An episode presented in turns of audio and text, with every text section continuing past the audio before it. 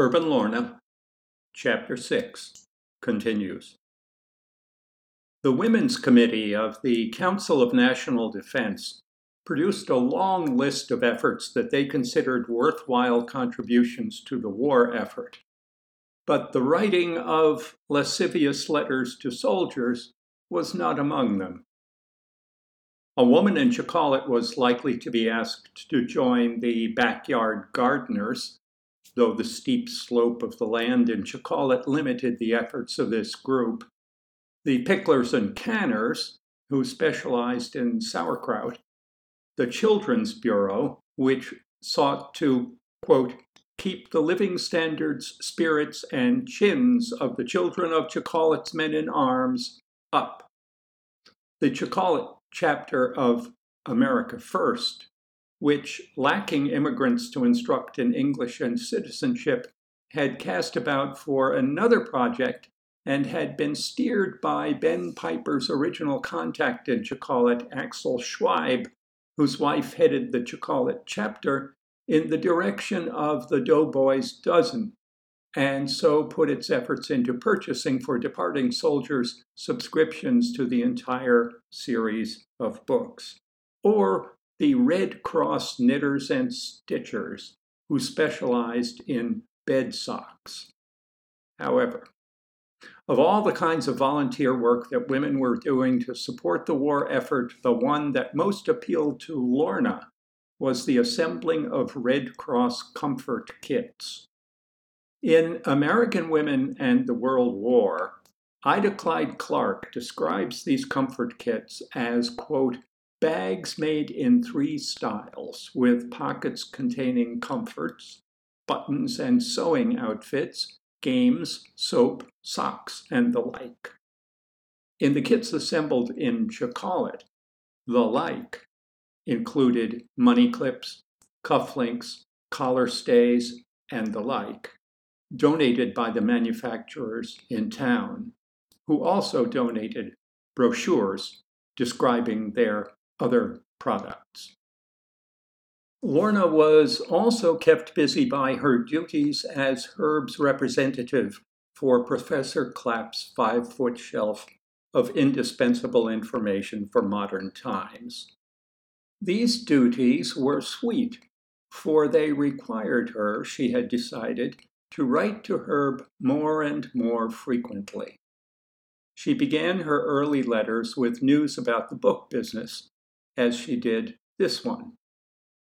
I finished delivering the automobile, its selection, care, and use. I'm sure you'll be pleased to know that everyone is quite satisfied with the book. Reverend Binder even stopped me the other day to say that he had been reading the chapter on housing the automobile and that it has inspired him to build a garage. I knew you would enjoy hearing that. Soon, however, she would turn from business to other matters. With those deliveries finished, I will go back to my work for the Red Cross, putting together comfort kits have you gotten one of these kits? I think about you sometimes when I'm working on them, because sometimes the thought strikes me that you might get one of the kits that I put together. What do you think of that? I think it would be quite a coincidence if you did.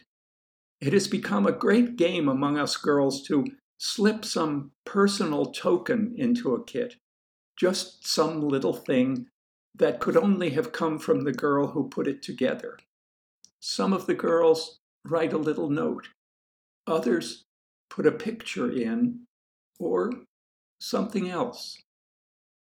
The something else that Lorna began putting into the kits she assembled made her a legend among the troops in France, anonymous, but the object of fantasies in miles of trenches.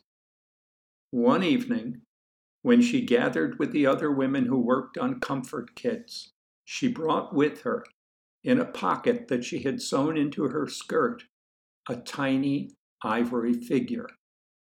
It resembled the jewelry she carved, but this figure was not meant to be attached to anything else. It was not an ornament, it was a tiny piece of sculpture. Lorna had worked on it at home in the evenings, alone in her room, using herself as a model, carving ivory that she had persuaded Luther to donate to the Comfort Kit effort. She slipped her hand into her pocket and removed the carving. Working below the table while she kept up her chatter with Adelaide Hooper, she slipped the carving into a packet of tobacco. She let the packet rest in her lap until Adelaide turned away to get another sack of buttons. Then she brought the packet up to the table and put it into the comfort kit she was packing. She couldn't help smiling at the thought of its being discovered.